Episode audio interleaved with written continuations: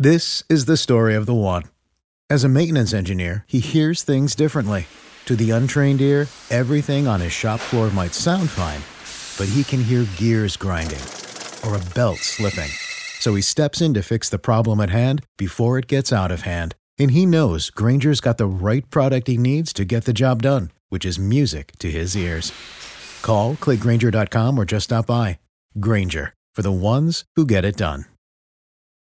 All right, we are back on KOVE talking Wyoming Cowboys. And to do that, we bring in the beat writer for the University of Wyoming, Alex Taylor, joins us from WyoSports. Uh, Alex, first of all, happy holidays. Thanks for taking a little bit uh, of time from your busy week to join us. How are things in Laramie? Oh, just got some snow. We just missed out on a snow game here by couple days, but uh, I'm doing I'm doing well. I appreciate you having me on, and uh, happy holidays to you too. Absolutely. Uh, for folks, I, and I know a lot of people have been keeping up with you the last couple of years, but give us a couple bullet points on your background. Where are you from, and how'd you get to uh, the Wyoming beat writer job? Uh, so I'm. Uh, I grew up in Michigan, and then uh, went to went to school in Tampa, and then I moved. Uh, I was covering the two high schools up in Gillette for from 2020 to about 2022, so about two years up there, and then uh, the uh, this job opened up here, and uh, my current boss reached out to me and uh, asked if I wanted it, and uh, here we are. Awesome. Uh, favorite memory in the last couple of years covering this team? Maybe a, a, favorite venue you've been to or experience you've had covering the Pokes? Ooh, I think um, I think that trip to Austin was probably up there for uh, for the football game in uh, September. That was obviously the biggest crowd I've been been around. Um, and it was cool. It was cool going to Boise. I, know a lot of people might not like hearing that, but uh, me not being from here, uh, I had never uh, never seen the blue turf in person, so that was that was pretty cool experience too. Definitely.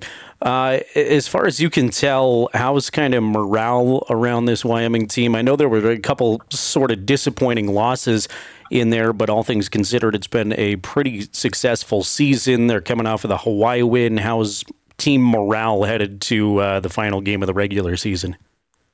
Uh, I'd say overall, I mean, it's still pretty good. I mean, obviously, there's some uh, spirits are a little down just since they were eliminated from the Mountain West title contention with that loss at UNLV. But I think overall, I mean, I think the message has been pretty consistent of finishing out the season strong. As as we know, they lost the last three games of their season last year, and a lot of these guys this year were were there for that and don't want that to happen again. So they, uh, I know it's kind of a I don't want to say meaningless game or anything, but uh, this is this Nevada game is kind of an opportunity for for them to go get that elusive first road win and kind of get some momentum going into whatever bowl game they end up in. What has been the problem on the road, and it may have kind of come on sort of subtly because they went to Austin and looked good through three quarters. But uh, what's what's sort of been uh, the difficulty with the road, or is it just they're taking on good opponents at their places? Yeah, I think I mean obviously the the road schedule has been one of the hardest in the Mountain West. I mean, you look at those. Their three Mountain West losses are at Air Force, Boise State, and UNLV. And I mean, obviously, those are three of the top four teams in the the conference right now. And uh, Air, I mean, Air Force was right outside the AP top twenty five, and UNLV is also right outside the top twenty five. So I mean, these are these are almost ranked losses at that point. But at the same time, like you can't you're not going to win a conference if you can't win on the road. And I, I think part of that is their offense just hasn't traveled. And I, I don't know. It's hard to kind of put your finger on one one thing or a couple of things, but they they've not shown up on offense, and they've not shown up on offense specifically in the second half. And two of these three conference road games that they've lost,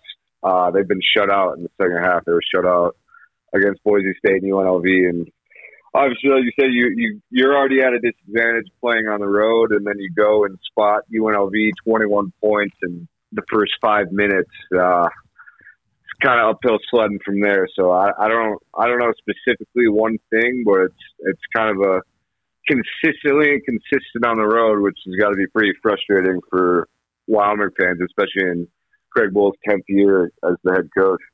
I feel like uh, as fans, we follow all the bowl projections and take a look week to week at where uh, some of the, the analysts have us going. Are you hearing anything about uh, bowl chatter for what Wyoming's postseason could look like? Yeah, I think I haven't heard anything concrete. I mean, obviously everybody kind of has their own projection systems, but it'll come down to um, Colorado State, Utah State. Both are at five wins right now. So I mean, if they if they both win this weekend, you're going to have eight bowl eligible teams in the Mountain West out of out of twelve teams. So they don't have. Uh, I mean, obviously the order it goes in. Um, for bowl ties with the Mountain West, but now obviously whatever teams are left once those tie bowl ties are full, then you can kind of go kind of go wherever you're picked. But uh, I would be surprised if they went back to the Arizona Bowl just because they were there last year, and I would not be surprised if they end up in either Boise or Albuquerque. But uh, we'll see. I know uh, a lot of Wyoming fans are hoping that Idaho trip doesn't happen be- just because of the cold weather there, but uh, want to go somewhere warm in December. Uh, and then uh, maybe my final uh, Wyoming football question for you here quickly. I know uh, Craig Bohl has kind of been under the spotlight a little bit just from social media fans starting to sort of buzz about his future. Have you gotten any sense as to the future of Craig? Uh, he so I wrote a column uh, last week. Uh, I mean, obviously, so in his last press conference, it kind of came up of about the idea of retirement. So his his contract, he signed that.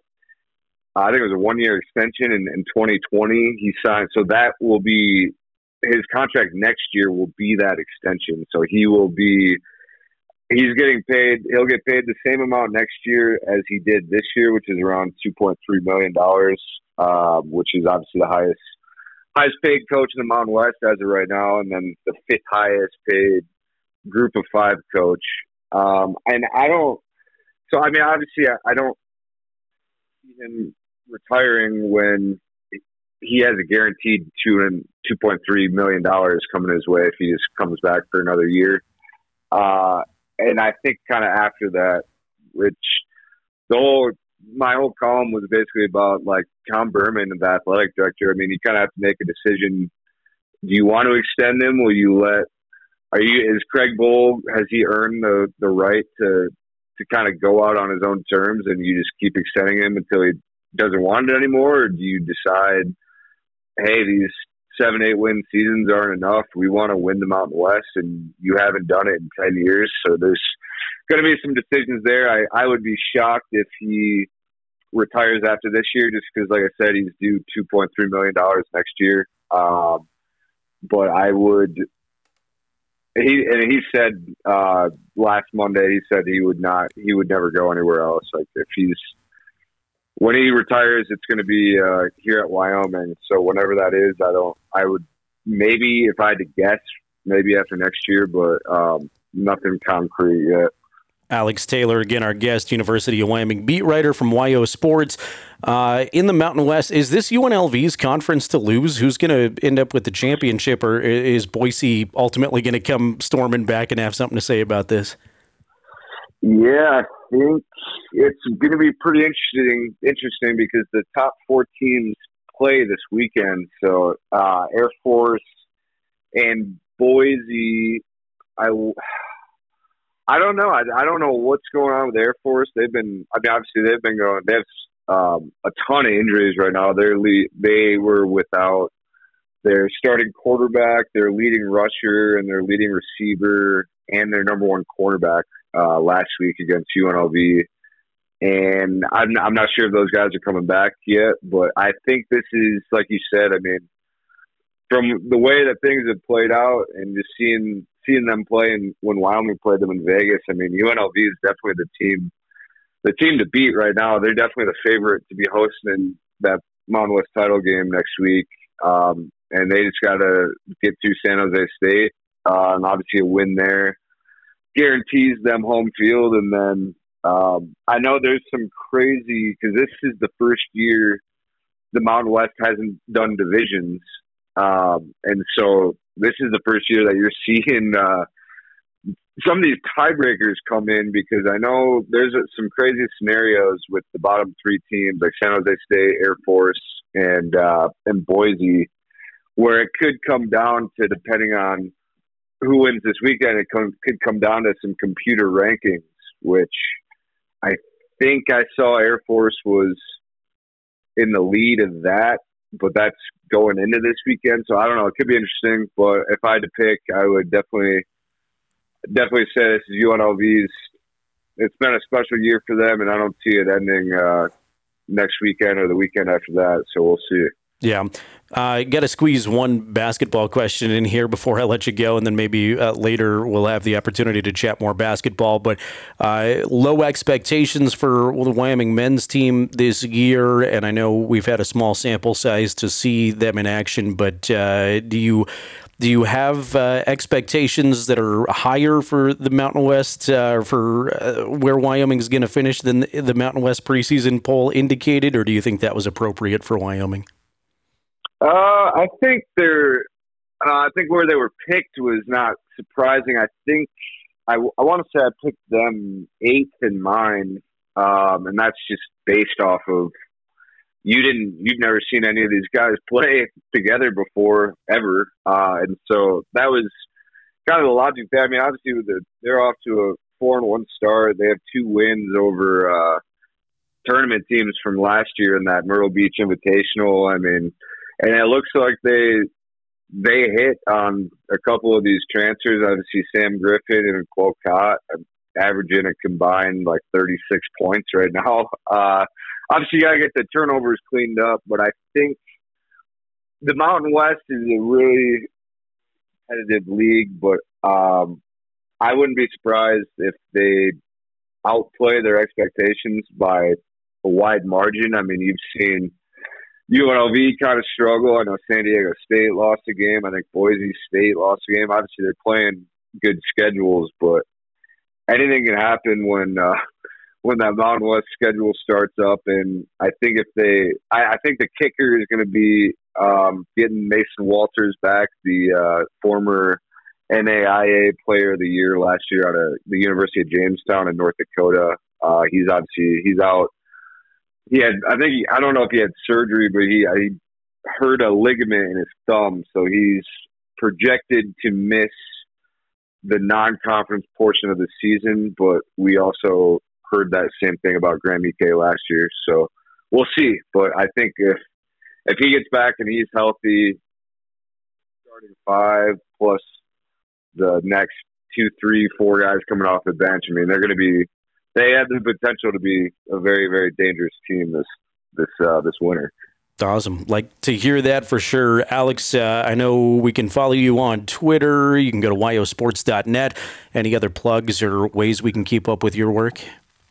No, just uh, in the Cheyenne, uh, our Wyoming Tribune Eagle, Laramie Boomerang, Rawlins Times, and uh, Rock Rock Springs uh, Rocket Miner. All right, it's perfect. We uh, we look forward to more work and appreciate all you do. But uh, have a, a, great Thanksgiving and thanks for taking time out of your week to join us. Anytime, Jay. I appreciate you having me on. appreciate it. Have a good Thanksgiving. This is the story of the one. As head of maintenance at a concert hall, he knows the show must always go on. That's why he works behind the scenes, ensuring every light is working, the HVAC is humming, and his facility shines. With Grainger's supplies and solutions for every challenge he faces, plus 24 7 customer support, his venue never misses a beat. Call quickgrainger.com or just stop by. Grainger, for the ones who get it done.